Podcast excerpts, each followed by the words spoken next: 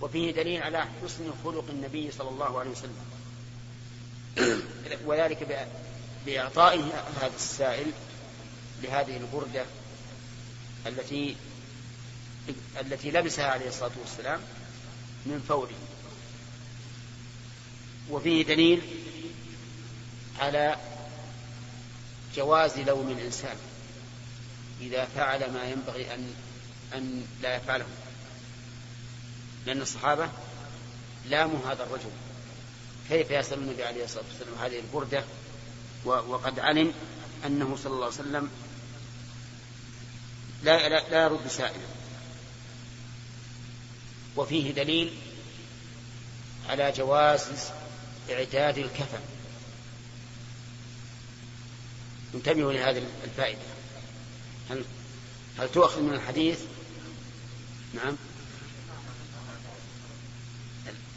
الظاهر أنها لا تؤخذ لا تؤخذ لأن هذا إنما طلبها من أجل التبرك بالنبي صلى الله عليه وسلم، لأنها لأن الرسول خرج وهي إزاره قد وليت جسمه، فأراد هذا الرجل أن يتبرك بها، ولهذا لم يكن من عادة السلف إعداد الأكفان، فما يفعله بعض الناس الآن من إعداد الكفن أو حفر القبر قبل أن يموت فهذا ليس من السنة. بعض بل قال بعض العلماء وهو حقيقة وهو صحيح إنه لا يجوز أن يحفر الإنسان في الأرض المسبلة قبل الحاجة إليها، قبل الحاجة إلى, إلى, إلى الحفر، وأن هذا بمنزلة التحجر في المساجد، لأن هذه الأرض الوقف مقبرة عامة للمسلمين، من أحق الناس بها؟ الميت، من كان أسبق في موته هو أحق المكان فيها. أما أن تحفر قبرا لك ربما تموت في هذه الأرض وربما تموت في غيرها أيضا، وربما تموت بعد سنة أو سنتين أو بعد عشرين سنة أو تمتلئ المقبرة قبل أن تموت، فهذا لا يجوز. نعم، أين أقول ذكرنا أنه ربما يموت في غير هذا المكان، فهذا فهذا لا, لا يجوز. لكن بعض الناس اتخذ موعظة ننظر في شأنها، يذهب إلى المقابر ويضطجع في القبر، يضطجع في القبر يقول إني أفعل ذلك من باب الموعظة، إني, إني أعظ نفسي. فما الرأي في هذا؟ ها؟ أي نعم، الرأي في هذا أنه ليس, ليس بسديد، هذا ليس بسديد، والنبي عليه الصلاة والسلام ما قال اضطجعوا في القبور فإنها تذكر الآخرة، بل قال زوروا القبور، فزيارة القبور يحصل بها من الاتعاظ وتذكر الآخرة ما لا يحصل بهذا، فهذا لا ينبغي فعله، لا ينبغي. والإنسان اللي مهم متعب إلا إذا اضطجع في القبر معناه قلبه أقسى من الحجر. نعم. طب وفيها أيضا في هذا دليل على أن على ما كان عليه النبي صلى الله عليه وسلم من شرف العيش وقلة ذات اليد، وهو كذلك، وقد مر علينا فيما سبق أنه كان يمضي الشهر الشهران والثلاثة لم يوقد في بيته نار، وأنه يأتيه الضيف فلا يجد في بيوته شيء شيئا يقدمه للضيف. اللهم صل وسلم عليه. نعم.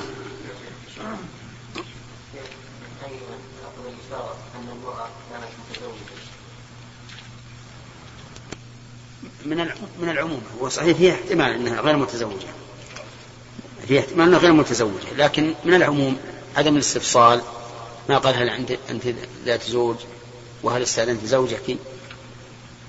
نعم.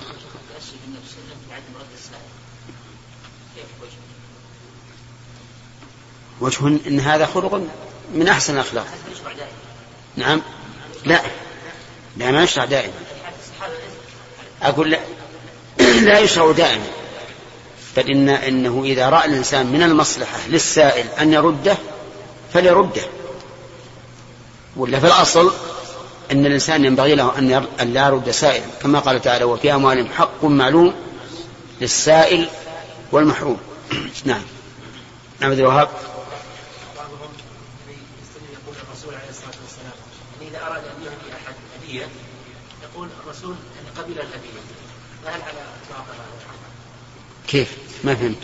حتى يرقب في أخذ هدية، يعني إذا أهداك شيئا وأردت ترده يقول الرسول عليه الصلاة والسلام كان يقول هدية. طيب يذكرك. أقول إيه نعم، لأنه يذكرك لسببين: السبب الأول حملك على أن تقبل الهدية، والسبب الثاني أنه ليس في ذلك غضاضة عليك، لأن النبي عليه الصلاة والسلام يقبل الهدية. نعم. ها؟ إيش؟ والله في نفس الشيء من من الوجوب، لكنها سنة مؤكدة. أخذنا ثلاثة. نعم.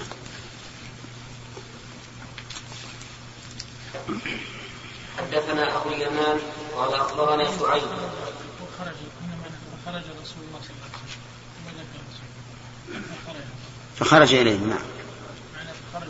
نعم نعم. ما هي عندنا، لا ما هي عندنا. خرج إليه يعني من بيته. نعم.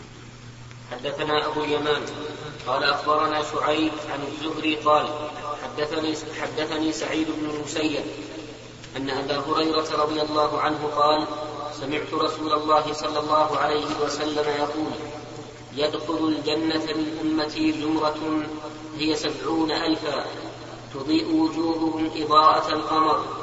فقام عكاشة فقام عكاشة بن محصن الأسدي يرفع نمرة عليه، قال: ادعو الله لي يا رسول الله أن يجعلني منهم.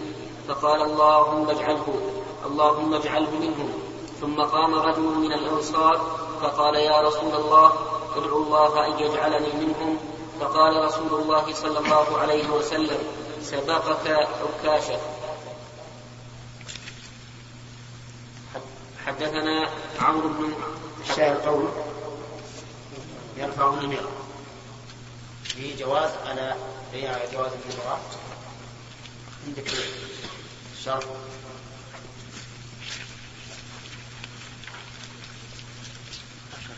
ها ما شرط ما شرط يأتي مشغول شرط النميرة. نعم. والنميرة تسعر بين هي الشملة التي فيها خطوط ملونة لأنها أخذت من جلد النمر اشتراك كلمة التلون. طيب.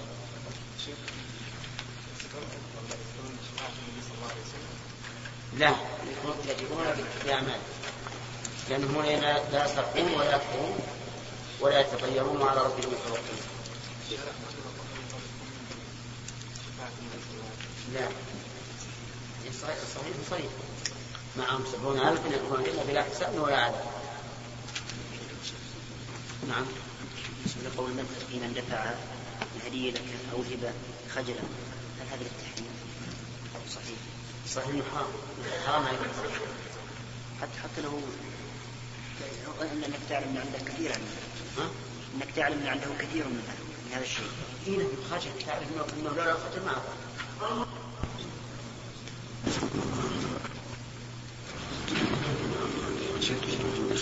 نعم. شيخ الرجل الآخر الذي دعا النبي صلى الله عليه وسلم أن يجعله من سبعين ألف كان منافقا. هو يقول رجل من الأنصار. نعم. نعم. لكن الرسول خاف، أهم شيء أنه خاف أن ينفتح عليه الباب ويقوم ثالث ورابع وخامس. نعم. بس خلاص خلنا ثلاثة. نعم. حدثني عمرو بن عاصم قال حدثنا همام عن قتادة عن أنس قال: قلت له: أي الثياب كان أحب إلى, إلى النبي صلى الله عليه وسلم؟ قال: الحبر. حدثني عبد الله بن أبي الأسود قال حدثنا معاذ قال حدثني أبي عن قتادة عن أنس بن مالك رضي الله عنه قال: كان أحب الثياب إلى النبي صلى الله عليه وسلم أن يلبسها الحبر. حدثنا أبو اليمان قال أخبرنا شعيب عن الزهري قال أخبرني أبو سلمة بن عبد الرحمن بن عون أن عائشة رضي الله عنها زوج النبي صلى الله عليه وسلم أخبرته أن رسول الله صلى الله عليه وسلم حين توفي سجي ببرد حبرة. حبرة هي برود من اليمن ترد وكأنها يعني حسنة الصنعة أو اللون، فلذلك كان النبي صلى الله عليه وسلم يختارها على غيرها. ففي هذا الحديث دليل على أن أنه لا بأس أن يختار الإنسان نوعا معينا من الألبسة يختارها ويميل إليها، كما لا بأس أن يختار شيء من الأطعمة يميل إليه و... ويشتهيها أكثر. هنا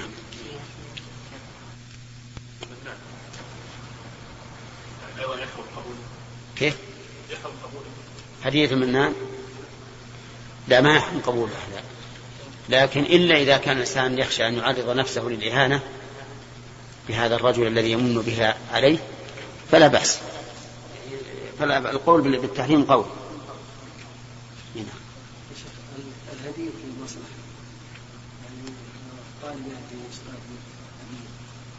لا، هذه ما, ما تصلح، لأن هذه تشبه تشبه هدية العمال، وفيها محذور أن الأستاذ يميل إلى هذا الطالب الذي أهدى إليه، لأن الهدية تجلب المودة. نعم.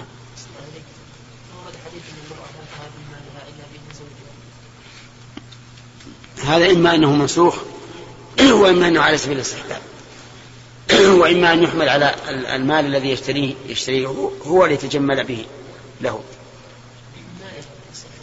إيه هو يعطيه من ماله، ما هو عرية أعطاها إياه له لها يورث بعدها، لكن اللي تجمل به مثل الحلي مثل اشترى لها حلي أن تجمل به، فهذا قد يقال أنه لا يحل لها أن تبيع شيء منه أو تهبه إلا بإذنه، لأنها لو باعت فوتت عليه الاستمتاع بالزينة أو أحوجته إلى أن يشتريها مرة أخرى. نعم. باب الأكسية والقمائص. حدثني يحيى بن بكير قال حدثنا الليث عن عقيل عن ابن شهاب قال أخبرني عبيد الله بن عبد الله بن عتبة أن عائشة وعبد الله وعبد الله بن عباس رضي الله عنهم قال لما نزل برسول الله صلى الله عليه وسلم نسخة لما نزل برسول الله صلى الله عليه وسلم طفق يطرح خميصة له على وجهه، فإذا ارتم كشفها عن وجهه فقال وهو كذلك لعنة الله على اليهود والنصارى اتخذوا قبور أنبيائهم مساجد يحذر ما صنعوا. كيف؟ لأن عندنا فيها لهم، والظاهر أنها هو الصحيح. عندكم بالفتح له؟ لا حطوا له. الخميصة هذه كساء مربع له أعلام، ها أعلام خطوط يعني. نعم. إيه لكن تلقى باسم آخر، تجلى باسم آخر، وهم الغالب على فيما سبق أنهم الأكسية هذه يلفونها على أنفسهم لفة مثل الأردية. نعم. نعم. إيش؟ النمرة هو لباس من, من, من الألبسة الطيبة في لونها ونعومتها، فكان الرسول يختارها عليه الصلاة والسلام. نعم. إيه نعم. هو الغالب عليهم هكذا. نعم.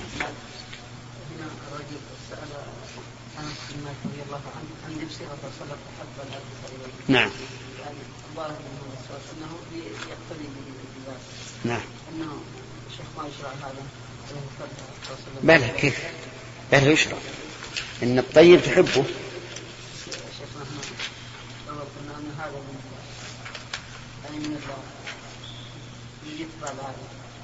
وهو كذلك في في عهد انس ما تغيرت العادات، بس كيف يجمع بين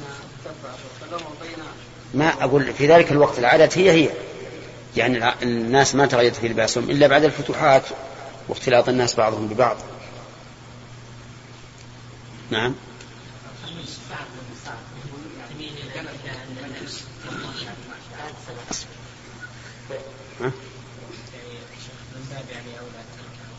إيش؟ هنا في في هذا الحديث دليل على ما ما كملناها ما كملناها ما كملناها. نعم كمل. حدثنا موسى بن إسماعيل قال حدثنا إبراهيم بن سعد قال حدثنا ابن شهاب عن حوة عن عائشة قالت صلى رسول الله صلى الله عليه وسلم في خميصة له في خميصة له لها أعلام، فنظر إلى أعلامها نظرة، فلما سلم قال اذهبوا بخميصتي هذه إلى أبي جهم فإنها فإنها ألهتني آنفا عن صلاتي، وأتوني بأنبجانية أبي جهم ابن حذيفة ابن غانم من بني علي بن كعب. هذه الخميصة هي كساء مربع له أعلام، فنظر النبي عليه الصلاة والسلام إلى أعلامها نظرة واحدة، فلما سلم أمر بأن تعطى أبا جهم ويؤتى بأنبجانيته. قال العلماء لأن أبا جهم كان قد أهداها لرسول الله صلى الله عليه وسلم، فردها النبي عليه الصلاة والسلام عليه لأنها ألهت، ولكن نظرا لئلا ينكسر قلبه طلب أنبجانيته حتى لا يقول لماذا رد هديتي.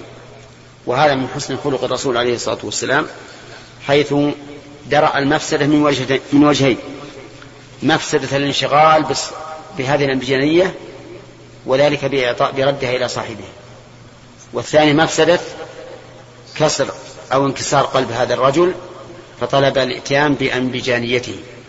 قال العلماء الأنبجانية كساء غليظ، يعني ليس من الأكساء الرقيقة اللينة، فلهذا لا يحصل به إلهاء. وفي هذا دليل على أنه ينبغي للإنسان أن يبتعد عما يلهيه في صلاته، ولو كان لا يلهو بذلك إلا مرة. مثلا النقوش أمامه أو في مصلاه إذا كانت تشغله فليتجنبها، كذلك الأنوار، كذلك الأصوات، كل شيء ينهي الإنسان عن صلاته فإن المشروع أن يتجنبه ويبتعد عنه لأن لا ينشغل به عن الصلاة. فإذا قال قائل هل من ذلك تغميض العينين؟ قلنا نعم إذا كان لها سبب، مثل أن يكون حوله أنوار تتعبه أو مرئيات تشغله، وأما بدون سبب فلا، حتى لو أنه رأى أن ذلك أخشى له فإنه لا يفعل، لأن هذا قد يكون من من الشيطان زين له هذا العمل فرأى أنه إذا أغمض عينيه صار أخشى عليه. هنا نعم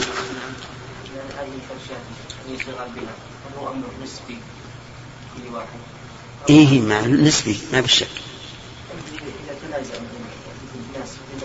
إيه. تشغلنا. نعم.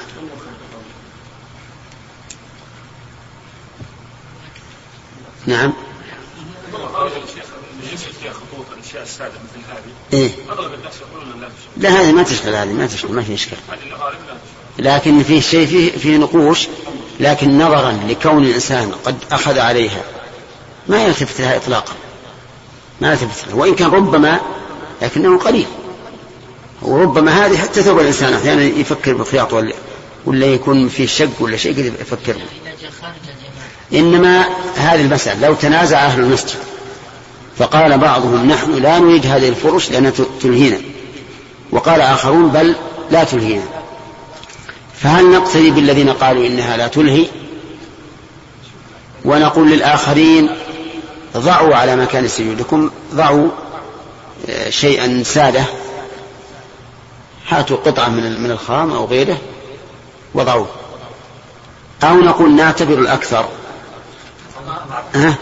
الظاهر أن هذا هو الصواب، أن نتبع الأكثر حضورا إلى المسجد، حتى أيضا ما هو الأكثر عددا، الأكثر حضورا إلى المسجد. إذا كان مثلا صادف هذه المرة أن العدد كثير لكن هؤلاء العدد لا يحضرون المسجد، هؤلاء ما يعتبرون أكثر، فنعتبر الأكثر حضورا إلى المسجد وأكثر مرابطة في المسجد ونأخذ بقوله. نعم، ما الأضعف أمر نسبي، ما نقدر نعرف أيهم أضعف، لما لا ضعف حسي هذا ضعف نفسي. نعم.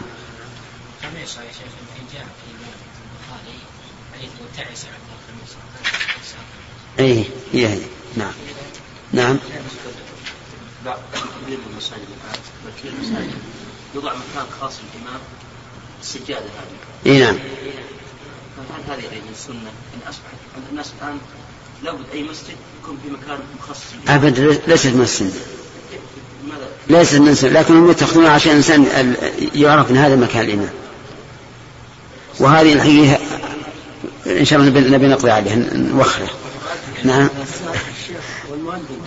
نعم. وفي بعض, بعض الناس وحتى المؤذن يجعل السجادة في مكانه، لكن المؤذن يبيها من باب الاحتجار، تحجر المكان. اي نعم. اما الامام ما حاجه. نعم. يعني يقول للامام ثلاث سجادين، انا رايت الامام يقول ثلاث سجادين. نعم نعم نعم. هو على كل حال إذا صار فيه محراب يعرف، محراب يدل على وسط الصف. نعم. لا إن شاء الله نوخر إن شاء الله من الليلة. أنا كان مني توخر، لكني خشيت أن الناس يقولون هذا تشدد، لأن الناس أخذوها عادة وصاروا يرون إن إنها أمر شبه لازم. فأنا يعني بعد أن هممت كيف لو أفعل هذا، قالوا هذا من باب التشدد، ثم صارت كل سمعة المسجد وطلابه أنهم متشددون، أخذوا حتى نزعوا حتى سجادة في المسجد. فدرءا لهذه المفسدة رأيت أن بقاها أحسن، إن وافقتوني على رأي هذا خليناها. ها؟ ها؟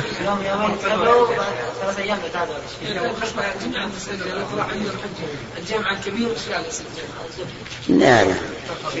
نعم نعم. طيب، هي تؤخذ بشرط إن نتكلم عنها في المسجد في الخطبة، أما أن نأخذها فقط فأنا أرى أنه مو أحسن، وتسيء السمعة إلى إلى الطلبة كلهم، تسيء السمعة إلى الطلبة كلهم. نعم.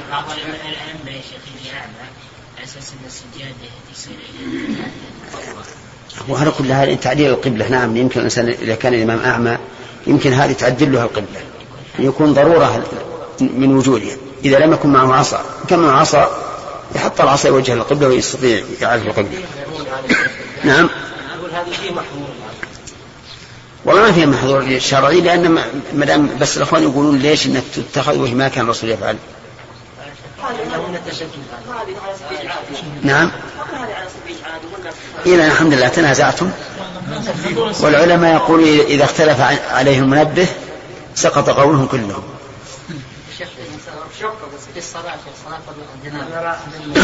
أنا أرى أنا أرى حماية من الناس العامة، إن التابع ما هو له ضرر، ما ما هو ضرر، ما هو ضرر. صلاة الجنازة في الأول يعني كانت يعني آه لما يأتي جنازة حط أمام الإمام، يأتوا أهله آه أهله يقفون أمام الإمام يفعلون صف لوحدهم، فقلنا يعني هذا قلنا يترك هذا لأجل يعني لأجل ما يقولون تنفيذ وكذا، فأصبحت يعني اتخذوها سنة، حتى أن رأيت بعض الناس أن أهل الجنازة إذا تأخروا يسحبوهم يقدموهم تعالوا ركنين، يصير يعني صف الإمام بعد صف صغير بعد الصفوف الكبيرة. مم. فهل تخلق سنة يعني وبهذه الحجة إنها أنها يعني ما نريد نغيرها؟ لا، هي أصلا كان الأول كان أهل الميت يصفون مع الإمام، مع الإمام صف واحد، وبعدين قيل لهم ما يمكن تصفوا مع الإمام صف واحد، تأخروا. والسبب في ذلك ان الصف غالبا ان الصف المقدم يكون ما في ما في مكان ما في مكان يقدموا مع مع معهم يكون الصف الذي هذا صعب يا اخي صعب معناه كل كل الصف يروح يتقدم. نعم ولو كان ما يخالف هذا حاجه ما فيها شيء ما فيها شيء يعني بعض رأوا أن السنة إذا تأخروا لا لا لا هذا غلط هذا هذا غلط إذا كان فيه مكان نقول لا تقدم ينادون عليهم من وسط الصفوف أنا فاهم لكن هذا غلط هذا غلط الإصلاح الخطأ هذا الخطأ أن نقول إذا كان ما لكم مكان في الصف الأول لا بأس أن تصفوا الإمام من يقدم الجنازة ومن يشيله أو نخليهم يحطون الجنازة يروحون يتخطون الصفوف إلى إلى آخر واحد أو صحيح. نعم لا تحمل السجادة يا شيخ لا يعني شفت أيام يومين فيعني بعد لا لا خلاص أنا رأيتها لا أش... لا لا شيء خلاص أنت أنت ولا منبه عليه ولا شيء أبدا. نعم حدثنا مسدد قال حدثنا إسماعيل قال حدث قال حدثنا أيوب عن حميد بن هلال عن أبي بردة قال أخرجت إلينا عائشة رضي الله عنها كساء وإزارا غليظا قالت قبض روح, روح النبي صلى الله عليه وسلم في هذين. اللهم صل وسلم عليه. باب اشتمال الصماء.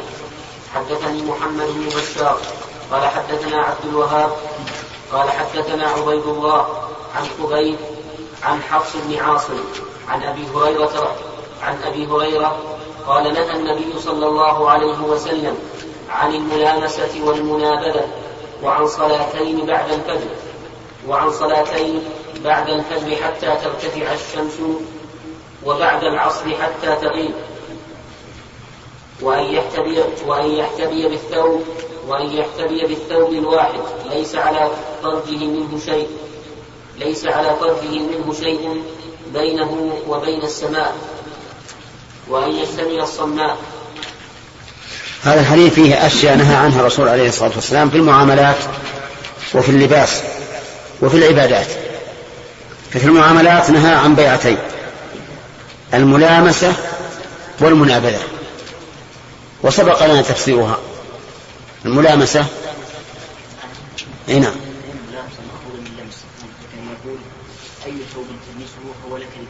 نعم أن يقول أي ثوب تلمسه فهو لك بكذا. هذا جائز أن يلمس ثوبا أن يلمس ثوبا رفيع الثمن أو ناقص الثمن. المنابذة نعم أي نعم أي ثوب نبته نبته يعني رميته أو نزعته فهو لك بكذا. هذا أيضا لا يدري لا يدرى ماذا ينبغي. مدار هذين النوعين على الغرر والجهالة ولهذا نقول القاعدة في مثل هذا أن كل بيع يتضمن غررا فهو منهي عنه وباطل. طيب أما في العبادة عن صلاتين صلاة بعد الفجر حتى تغرب الشمس وصلاة بعد العصر حتى تغيب الشمس. بعد الفجر أي بعد صلاة الفجر كما ثبت ذلك في لفظ آخر حتى ترتفع الشمس قيد رمح وارتفاع قد رمح قيد متر أو نحو ويبلغ في الزمن التوقيت بالساعة حوالي عشر إلى ربع ساعة عشر دقائق إلى ربع ساعة. بعد العصر حتى تغيب. بقي عندنا وقت ثالث في النهي عند قيامها حتى تزول. ومن هذا الحديث نعرف أن أوقات النهي ثلاثة بالاختصار. ومن حديث عقبة بن عامر نأخذ أنها خمسة أوقات بالبسط. كيف ذلك؟ هنا من صلاة الفجر إلى أن ترتفع هذا وقت واحد. لكن في حديث عقبة بن عامر ما يقتضي أن يكون وقتين، وقت من صلاة الفجر إلى طلوع الشمس، وقت آخر من طلوع الشمس إلى أن ترتفع قدرهم. العصر هنا يقول بعد العصر حتى تغيب، فهو وقت واحد. وفي أهل عقود بن عامر ما يقتضي أن يكون بعد العصر وقتين، لأنه قال وحين تضيف الشمس للغروب حتى تغرب. عرفتم يا جماعة؟ الوقت الذي اتفقت فيه الأحاديث هو الزواج، وقت واحد. فالأوقات المنهي عنها بالبسط خمسة وبالاختصار ثلاثة. طيب، أما اللبس قال وأن يحتبس بالثوب الواحد ليس على فرجه منه شيء بينه وبين السماء. الاحتباء أن يجلس الرجل على أليتيه وينصب قدميه وفخذيه ويربط على نفسه حزاما أو غترة أو إزارا أو ما أشبه ذلك، هذا الاحتباء. إذا احتبى بثوب ليس على فرجه من شيء بينه وبين السماء تبدو عورته ولا لا؟ ها؟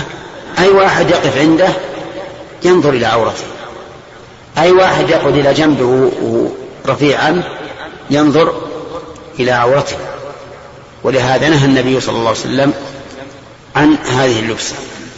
طيب، أن يشتمل الصماء، معنى أن يشتمل الصماء يعني أن يلبس ثوبا يشمل جميع بدنه وهو أصم، أصم ليس له فتحات، يجي مثل رداء واسع وتلفلف به ولا يطلع يديه، هذا يسمى اشتمال الصمة. لأنه في الواقع ما يستطيع الإنسان أن يدافع عن نفسه، لو هجم عليه حية أو عقرب أو ما أشبه ذلك مكتف، فلهذا نهى النبي صلى الله عليه وسلم عن اشتمال الصمة. نعم، عادي.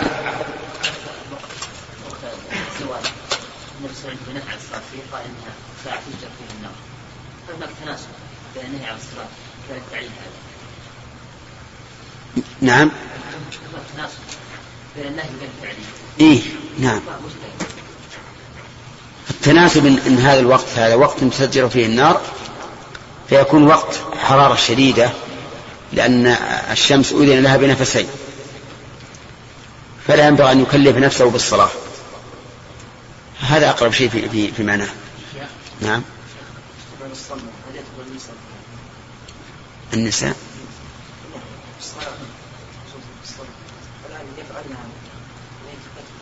لا، بس الظاهر ان المراه تفعل هذا، لكن ما ما تجعل الطرف على الكتف. ايه ايه وتشبك على يده. اه ايه لكن تلبس اللبس وبعدين تمسك طرفي بيديها مسك من داخله، لكن تمسك يعني ما هو ملفوف. ها؟ ايه ايه هذا حتى هو الصمم. لكن انا انا كنت افكر ان المراه ما هي ما هي تلفلف، انما تضم طرفيه على يديها هكذا بكل سهوله تفتح. ايه ايهم ايه لكن الشيخ في مسألة أن الشمس بين مدينة السيد إيش؟ تقبل الشيخ أن الشمس بين مدينة السيد. نعم. أو النار. لا، النار النار نعم. النار أذن لها بين السيد. إيه نعم نعم شمال الصمة ينهى عنه للرجل والمرأة. نعم. لا مطلقا، الحديث ظاهر العموم. حدثنا يحيى بن بكير قال حدثنا الليث عن يونس عن ابن شهاب قال أخبرني عامر بن سعد أن أبا سعيد الخدري قال نهى رسول الله صلى الله عليه وسلم عن لبستين وعن بيعتين، نهى عن الملامسة والمنابذة في البيع والملامسة لمس الرجل ثوب الآخر بيده بالليل أو بالنهار ولا يقلبه إلا بذاك. والمنابذة أن ينبذ الرجل إلى الرجل بثوبه وينبذ الآخر ثوبه ويكون ذلك بيع بيعهما ويكون ذلك بيعهما عن غير عن غير نظر ولا تراضي. واللبستين اشتمال الصناء، والصناء أن يجعل ثوبه على أحد على أحد عاتقيه فيبدو أحد شق أحد شقيه ليس عليه ثوب. واللبسة الأخرى احتباؤه بثوبه وهو جالس ليس على فرده منه شيء. هذا الصفة الثانية من اشتمال الصناء أن يجعل الرداء على على شقه ويبدو الشق الآخر مفتوحا، ولا شك أن هذا تبدو منه العورة. إذا كان الشق الآخر مفتوحا وليس عليه ثوب آخر فإن العورة سوف تبدو. فيها الوجه الثاني تفسيره في, في نفس الباب. ها؟ نهى عن لبستين. ها؟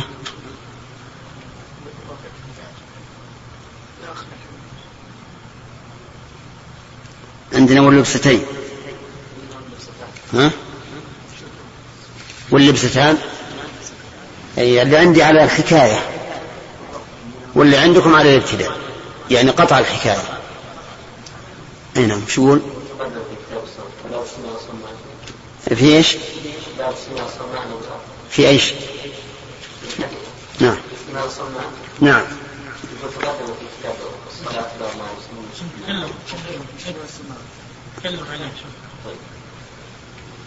يقول باب قوله باب اشتمال الصناء تقدم ضبطه وتفسيره وشرح حديث أبي سعيد في هذا الباب فيما يتعلق بالاشتمال والاحتباء في باب ما يستر من, ما يستر من العورة من كتاب الصلاة.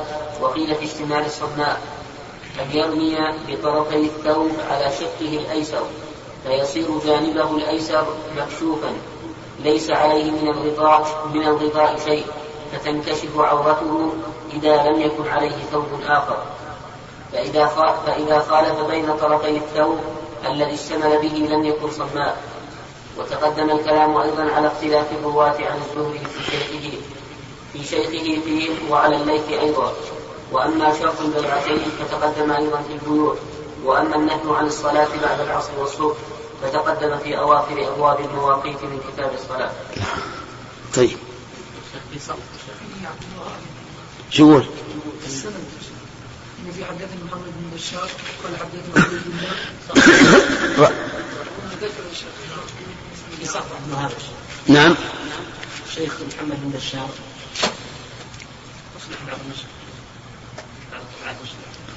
يمكن يراجع إلى اجتماع الصماء على التفسير الذي ذكرنا، لأن التفسير الذي ذكرنا هو المطابق تماما لللفظ، لكن هذا الحديث التفسير من الصحابي لابد أن يكون أصح. انتهى الوقت.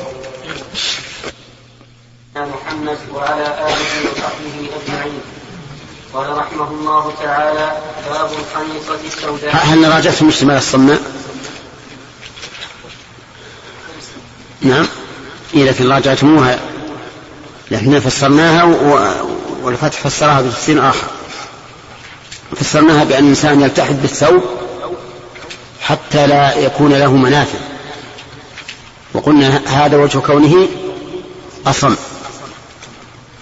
وصاحب الفتح فسرها بأن يلبس الثوب على جانب واحد من, من بدنه وليس على الجانب الآخر ثوب آخر غيره، كما قال الفقهاء فيه أن يطبع بثوب ليس عليه غيره. والمعنى الأول من حيث الاشتقاق أوضح، لكن الغريب أن المؤلف ما ذكره، فلو أنكم ذكرتموه قلت أنكم لو راجعتموه، لكن يمكن نسيتم. وأظنه أظن ابن دقيق العيد تكلم عليه في الشرح العمدة، أو نتكلم عليه في الشرح العمدة هنا. اي السنة تقدم معه. طيب وين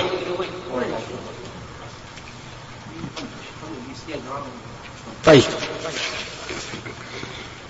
باب الخميصة السوداء. حدثنا أبو نعيم قال حدثنا إسحاق بن سعد قال سعيد سعيد عن أبيه سعيد بن فلان ابن سعيد بن العاص عن أم خالد. عندنا هو عمرو بن سعيد عن أبيه سعيد بن فلان هو عمرو بن سعيد بن سعيد بن العاص هو عمرو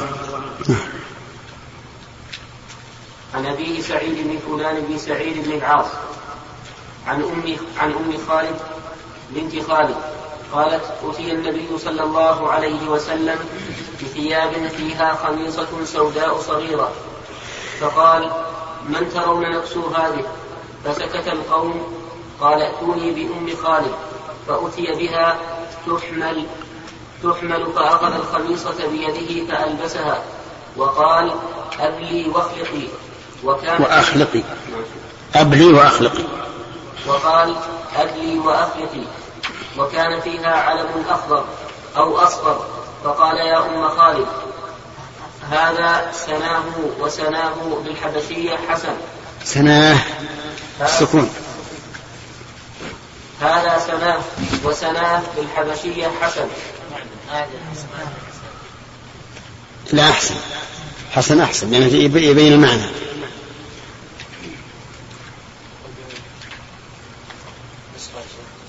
هنا بسم الله الرحمن الرحيم. هذا فيه دليل على جواز لباس الخميصة السوداء وعلى أنه, أنه يكسى من كان علق بها فإنها فإن هذه صغيرة. فأتي بأم خالد وكانت قد أتت من الحبشة ممن هاجر إلى الحبشة فألبسها النبي صلى الله عليه وسلم إياها بيده. وفيها أيضا دليل على الدعاء بما دعا به النبي عليه الصلاة والسلام أبلي وأخلقي. وهنا لن نقتصر على قوله أبلي لأنها قد تبلي هذا الثوب لشدة استعماله وإن لم يطل زمنه.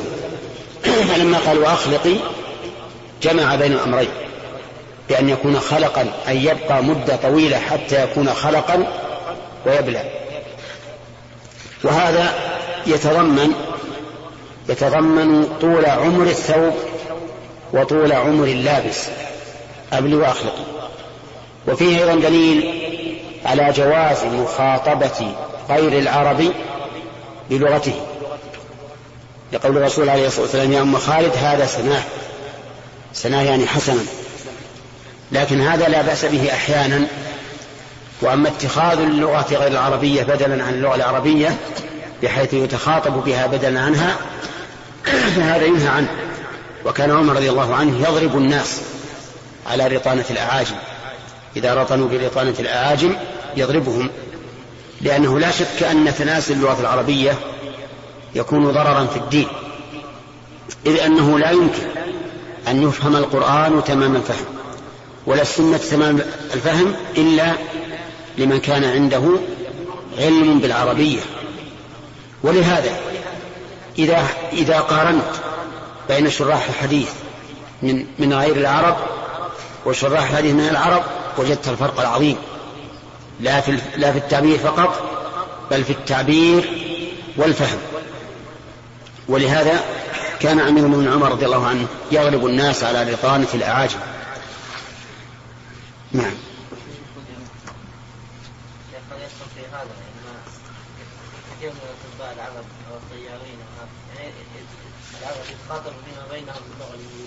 اي نعم ينهون عن ذلك ينهون عن ذلك عن التعاطي باللغة الإنجليزية يعني وإن لم نقل تشبه لكن نقول هذا خطأ لأنه يقتضي إماتة اللغة العربية وإحياء غير العربية. ثم إن فيه أيضا رفع, رفع شأن لهذه اللغة وبالتالي رفع شأن لأهلها لأنهم يعتزون إذا رأوا أن العرب يتحولون من لغتهم العربية التي هي لغة كتابهم وسنة نبيهم إلى لغتهم يعتزون بهذا اعتزازا عظيما. والدول تنفق الانفاق الكبير من اجل ان يتحول الناس الى لغتهم. نعم.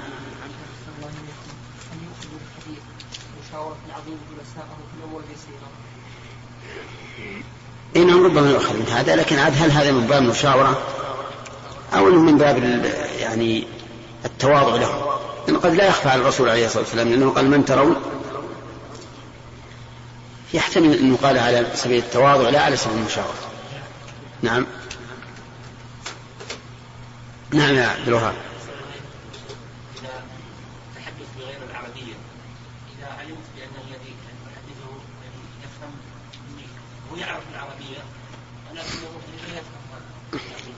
نعم. إذا علمت أني إذا لو حدثته مثلا بالأردو أو بالإنجليزي يفرح ويفهمني أحسن. نعم. لا بأس بهذا، هذا يحتاج المخاطب، هذا لحاجة المخاطب له، مثل هذا سنة قريب منه. نعم. وجدت.